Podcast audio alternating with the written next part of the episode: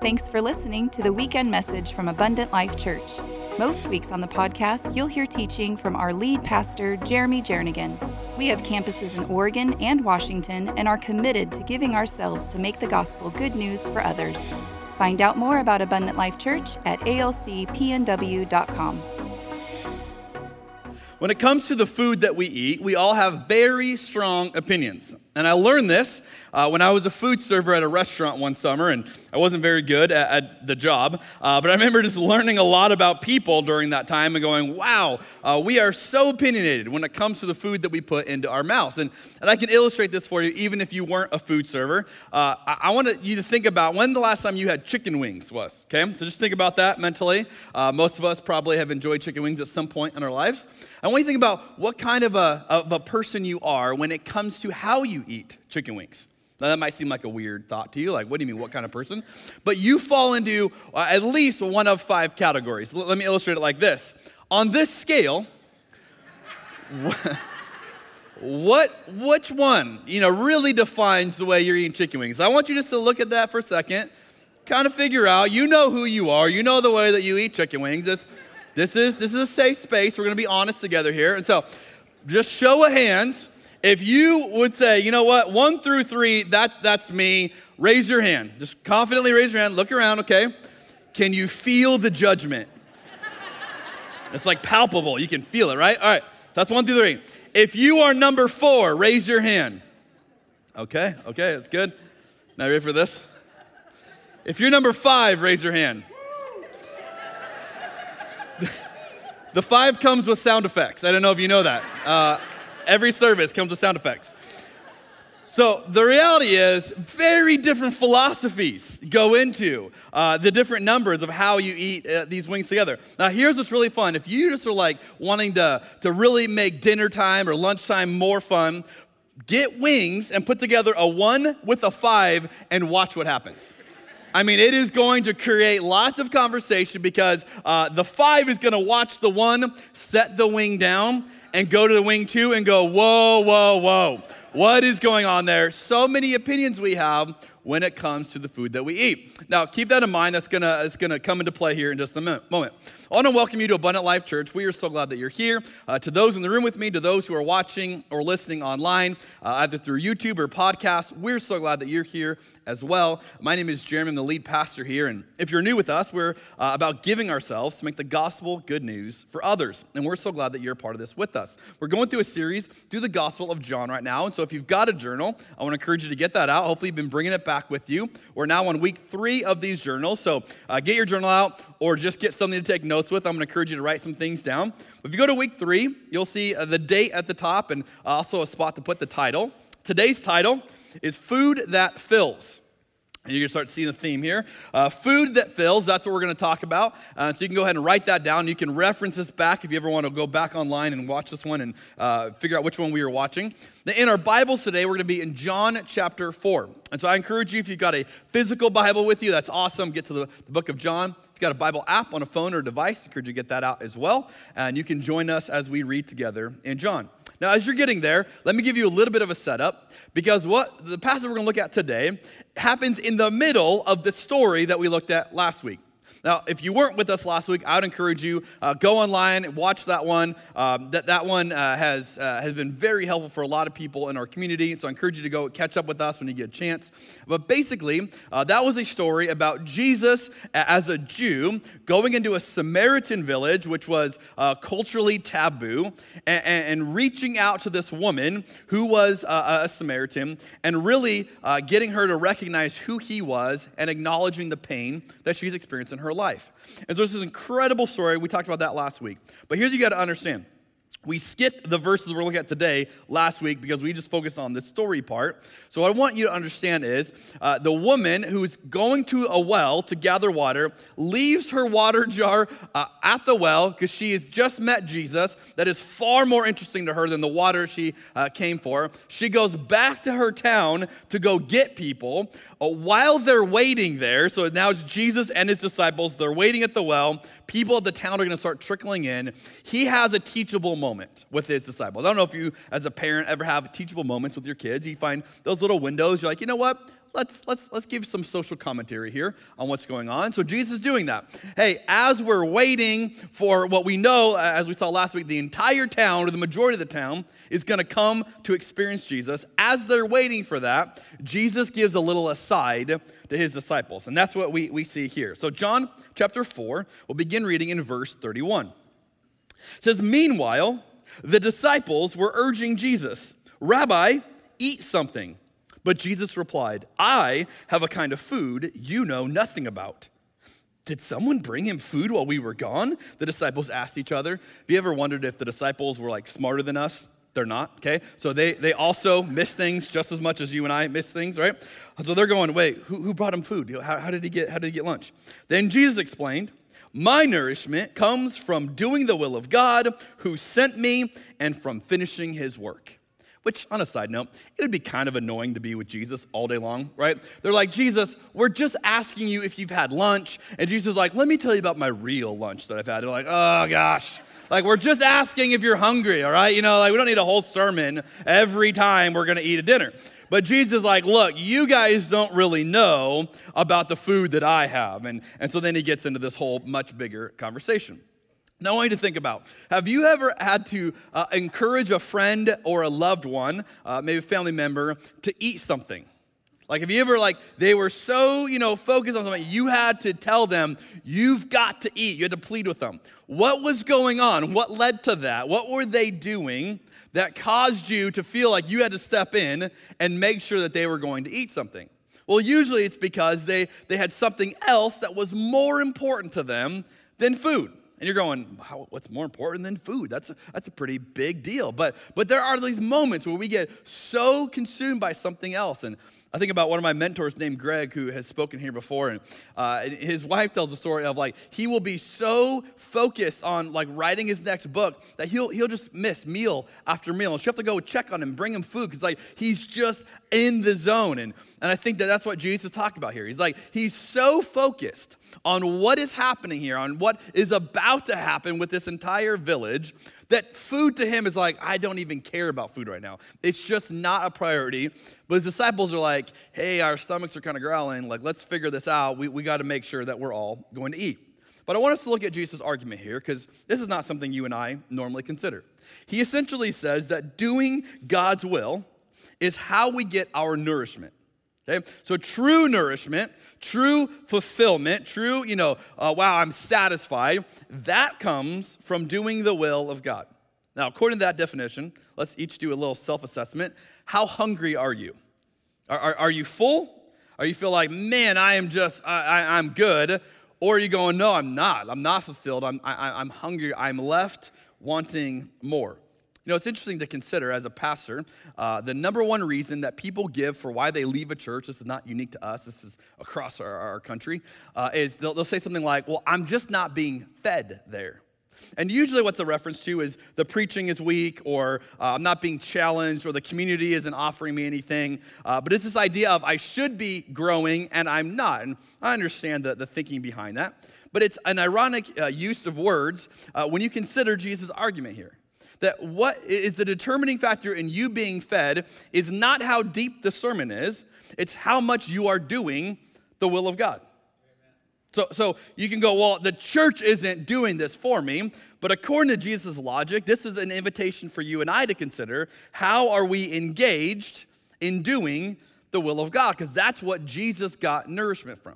Or to, to use uh, my little chicken wing analogy, it would be like saying, if you eat a chicken wing at a level one, and then imagine you're, you're with that person, you watch them, all their wings have a bite taken out of it. And then as soon as you leave lunch, they go, you know what? I'm hungry. You'd be like, well, that's because you didn't eat your lunch. You know, that, that's because you, you just nibbled on your chicken wings. Like you didn't actually eat the food that you had. Now, to their defense, I go, oh, no, I, I did. I got my hands messy. I tasted the sauce in my mouth. I, I got some of the meat. I, I, I got it. I got the full experience.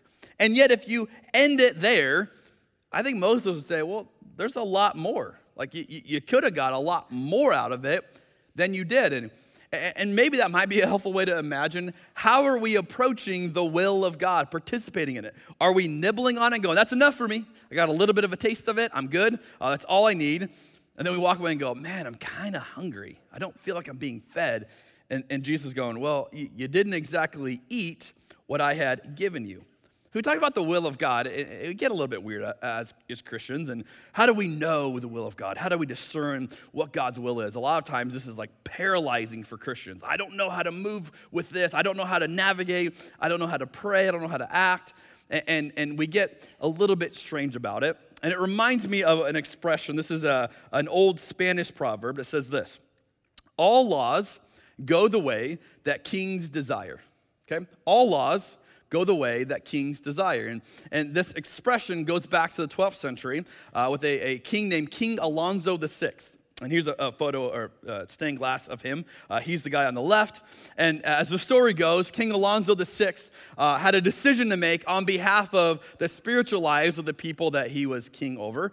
And, and uh, he had to decide do we want to use the Gothic style prayer book or the Roman style prayer book? And they had different ways of, of praying. And so uh, they went to the king and they said, King Alonso, you get to decide what, what's going to be. And he said, Well, this is a decision for the will of God. We've, we've got to let God decide this. And so, like, okay, how are we going to do that? And so uh, he creates this fire and he says, Here's what we're going to do I'm going to throw the Gothic prayer book and the Roman prayer book into the fire, and whichever one survives it, that's the one we'll choose.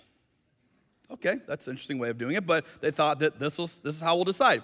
So he throws them both in the Gothic prayer book, the Roman prayer book, and the Roman prayer book burns up, and the Gothic one survives. And so he pulls it out, everyone's going, okay, it's the Gothic prayer book. And then he throws it back into the fire. And he says, We're going to use the Roman prayer book. Everyone went, What was the point of that? Well, the point of that is all laws go the way that kings desire, right? Like that's where they got the expression from. Like, okay, he's saying it's the will of God, it's just whatever he's going to decide. Which, again, as king, he has a right to do. He can make that decision. But when you add a, another dynamic to it, that's when it gets a little bit funny. Like, oh, God's going to decide. No, it's really King Alonzo is going to decide. It's his way. And, and, I don't know if you read much of history, but I, I love reading history. And, and I would say that this expression really fits a lot of the histories that I've read. I think of, uh, you know, King Henry VIII of England, right? If you know that story, he made a whole bunch of laws just the way that he desired them. And, and a lot of history can be explained that way. Like, okay, that's, that's what the king gets to do. And you might go, well, how does that have to do with us and the will of God? Well, here's what I think happens if, if you and I are not careful it, it turns into this the will of God goes the way that we desire we become our own little mini kings, right? I get to decide. And so uh, we have our own moments. I'm going to throw both of these into the fire, and whichever one survives, and we're like, no, not that one, burn it again. You know, and then we, we decide again, like, no, this is the will of God. And, and so, so often, what I have found is, is we figure out what we want to do, then we figure out ways to spiritualize it and make it sound to everyone else like this is what God wants us to do. We go, this is the will of God. You go, how do I know if I'm doing that? Well, here's how you know. Um, if this is how you approach the will of God, it will not fill you up. It will not provide nourishment. Uh, and so you can you can make it look very spiritual, you make it sound very spiritual. You can convince most people around you that this is what God is asking you to do, and yet you will know it's not filling you up. You're not fulfilled. You're not satisfied uh, because all you're doing is the things that you want to do. You're not actually doing the will of God. So you might be going, well, how, how would I figure that out? How would I do it differently? So I think we've got to reverse the order in which we approach the will of God. Most of us, it goes like this Hey, God, please bless this thing I'm working on. God, please bless this project that I've got. Please bless this idea that I have, right? And so we invite God in to whatever it is we are already doing. And, and that's not the ideal way if you want to experience the will of God. I would suggest you reverse it. Go, God, what are you already blessing, and how can I be a part of that? God, where are you already at work? Where are you already showing up? And how can I join you in what you are already doing? And if you want to know how do you figure out the will of God, start asking that question. God, what is it that you are doing and how can I participate in it? How can I be a part of what you're doing? It's a way to flip the traditional narrative. And I don't think the will of God is a riddle. So much was like, well, he can't figure out God's will. No, if you look at the words that Jesus is saying here, his argument, he's talking about them, his disciples, figuring out what God is already doing. You don't need to recreate some grand plan. Figure out what God is already doing. Go back to John 4. Watch what happens next. He's continuing this argument. Verse 35. Jesus says, You know this saying, four months between planting and harvest. But I say, Wake up and look around. The fields are already ripe for harvest. Now, again, I want you to imagine as he's saying this, Samaritans from the town are coming out to see Jesus. And he says, Wake up and look around you. Well, we don't know what the will of God is. Wake up and look around you. Samaritans are coming to know Jesus. The fields are ripe for harvest. And so, if you're one of the disciples saying that you're going, Well, I just don't know what the will of God is. Maybe He'll bless this thing I'm going to do later today. It's like, no, He's doing it right in front of you. Be a part of that. And to them, they're thinking, wow, God's will even includes Samaritans? This is crazy. If they only knew how big this thing is going to get, uh, they would not be able to process it in this moment, right? It's not just a Jew and Samaritan thing. This is a worldwide thing, but it starts here in this moment with the Jews uh, getting to experience Samaritans coming to know Jesus. And Jesus says, Wake up and look around you. Verse 36 The harvesters are paid good wages, and the fruit they harvest is people brought to eternal life. What joy awaits both the planter and the harvester alike. You know the saying one plants and another harvests, and it's true. I sent you to harvest where you didn't plant, others had already done the work, and now you will get to gather the harvest. This is such a cool thought as they're watching person after person trickle in from the village, and they're going, Oh, so God is at work, God is doing something, and even Samaritans can get to know Jesus. And they're watching all this, and Jesus' argument is wake up and look around you. Realize you have a part to play.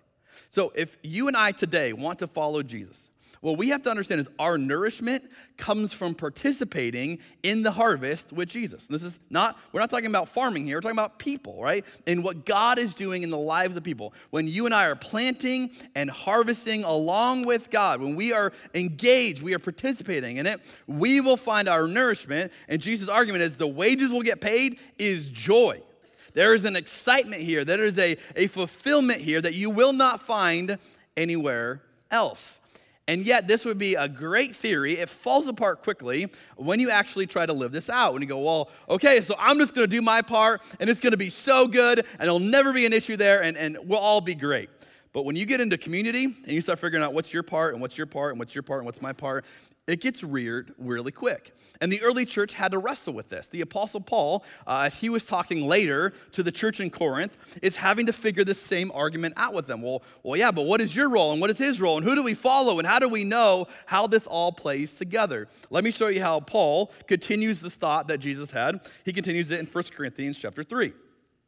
Paul says, When one of you says, I'm a follower of Paul, and another says, I follow Apollos, who is another leader in the Christian church, Aren't you acting just like people of the world? After all, who is Apollos? Who is Paul? We are only God's servants through whom you believed the good news. Next slide. Each of us did the work the Lord gave us. I planted the seed in your hearts, and Apollos watered it, but it was God who made it grow. It's not important who does the planting or who does the watering. What's important is that God makes the seed grow. See, Paul's going, Why are you getting hung up on me or Apollos or whoever? We're just doing the work that God gave us. See, we're all doing this work, but God is the one. God is making something grow. To which you and I should each ask a question What work has God given you to do? What work?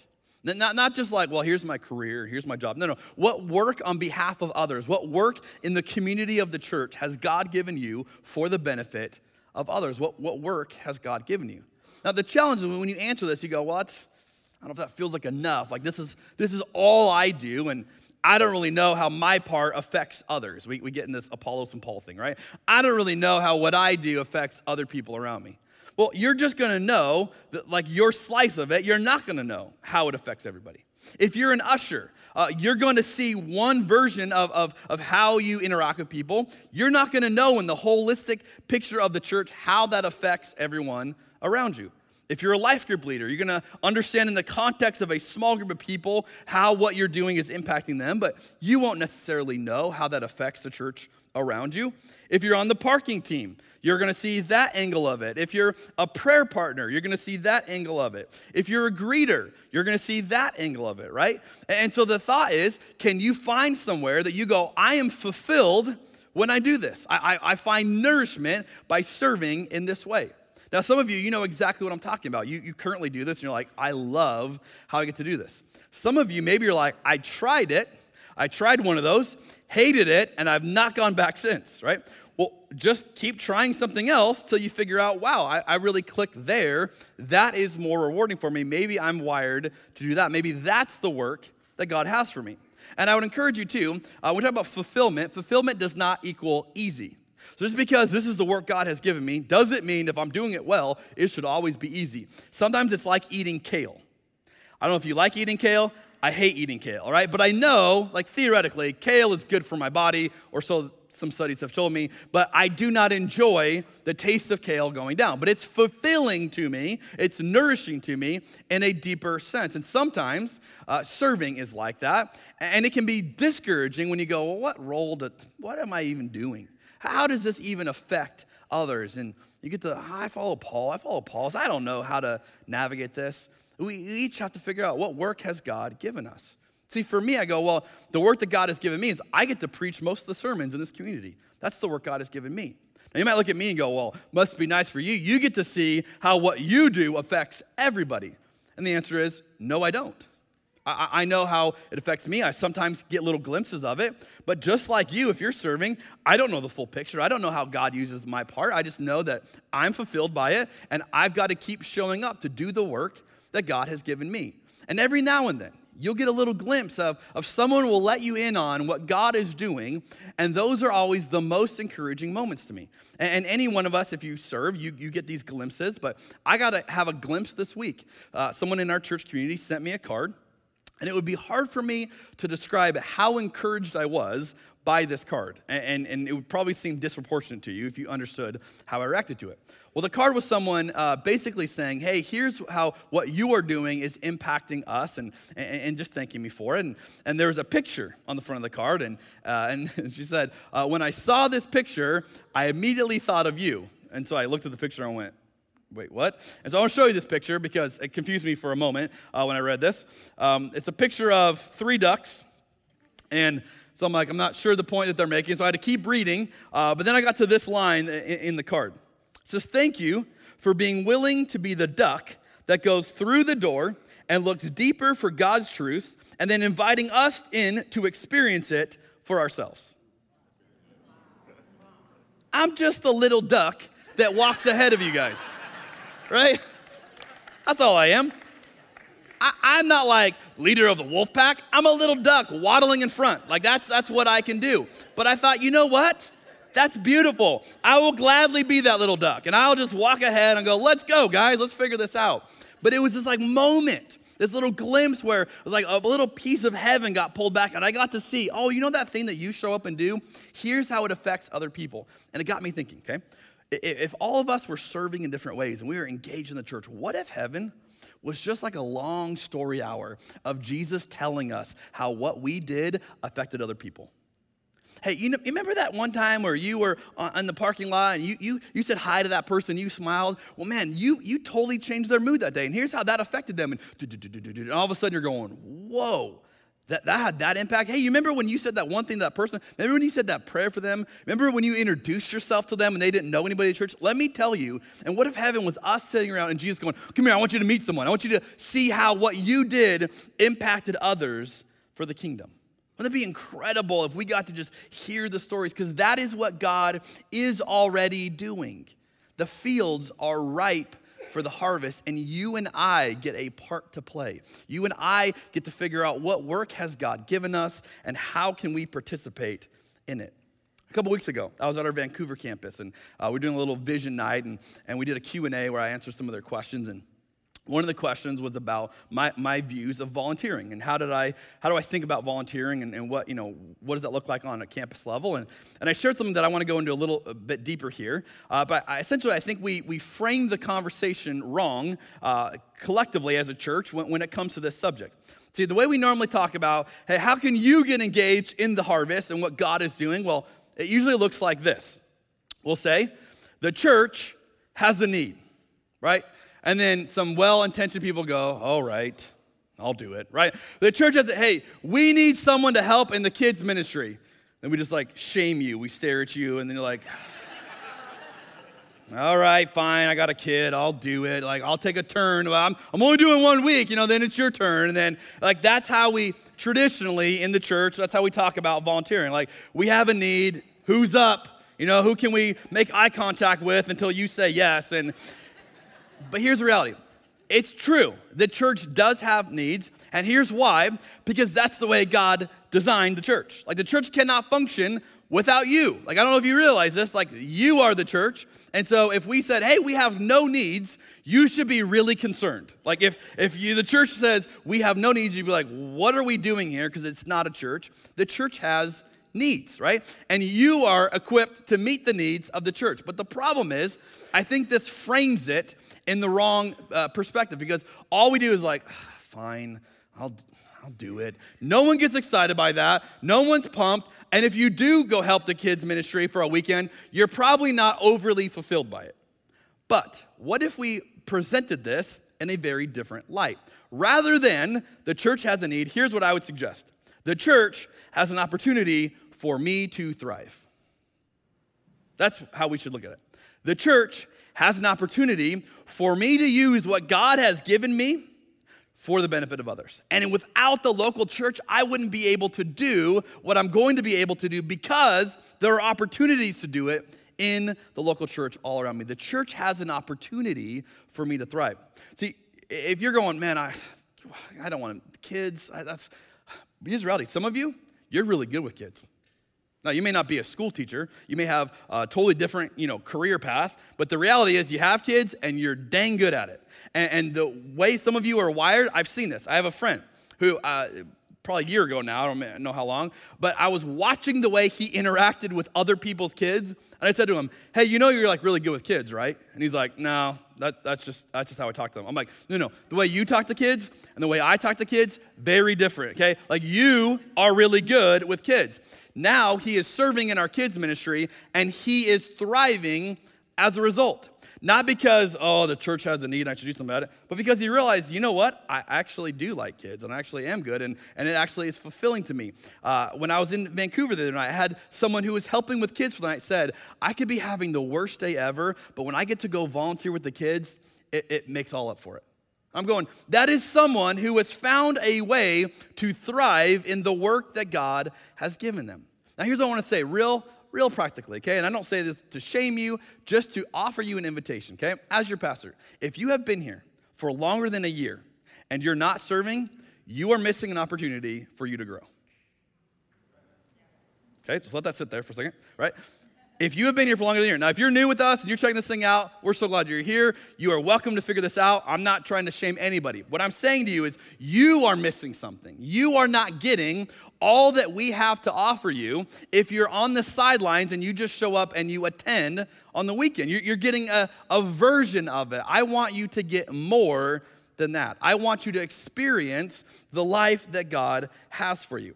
And so here's what I would encourage you, and you can write this down. If God is making seeds grow, you want to be part of the process. Right? If the fields are ripe for harvest and God is doing something, you, you want to be a part of what God is doing. And to whatever degree you go, nah, I'm, I'm, gonna, I'm gonna opt out of this, I'm gonna be on my own thing, you will miss the life of what God is doing all around you. I don't want to miss the harvest because I wasn't willing to ask God, what, what role do you have for me to play? What, what part can I play? But the moment you say yes, let's go, all right, God, I realize you're doing something. I realize that you've given me a part to play. How could I begin to figure that out? How could I begin to, to navigate that? You're going to start seeing this conversation in radically new ways. So, if we're talking about the will of God and you're talking about nourishment, here's my question Are you hungry? Are you satisfied? Are you getting all that there is to get? Or are you missing something? And in case you're going, yeah, I'm just not sure I'm getting it all, I want to teach you how to eat a chicken wing. Watch this. So as you can see, I've just broken off that first end bit of gristle there. You remove Sorry. one bone. Yep. Hold the end.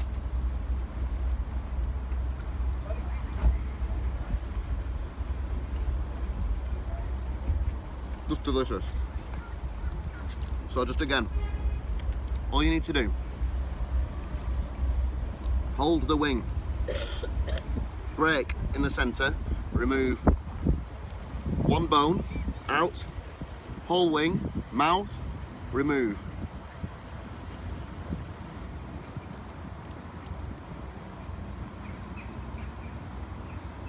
Short time, every time.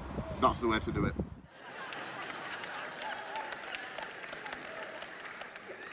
Who's hungry? I think chicken wing sales are going up this week.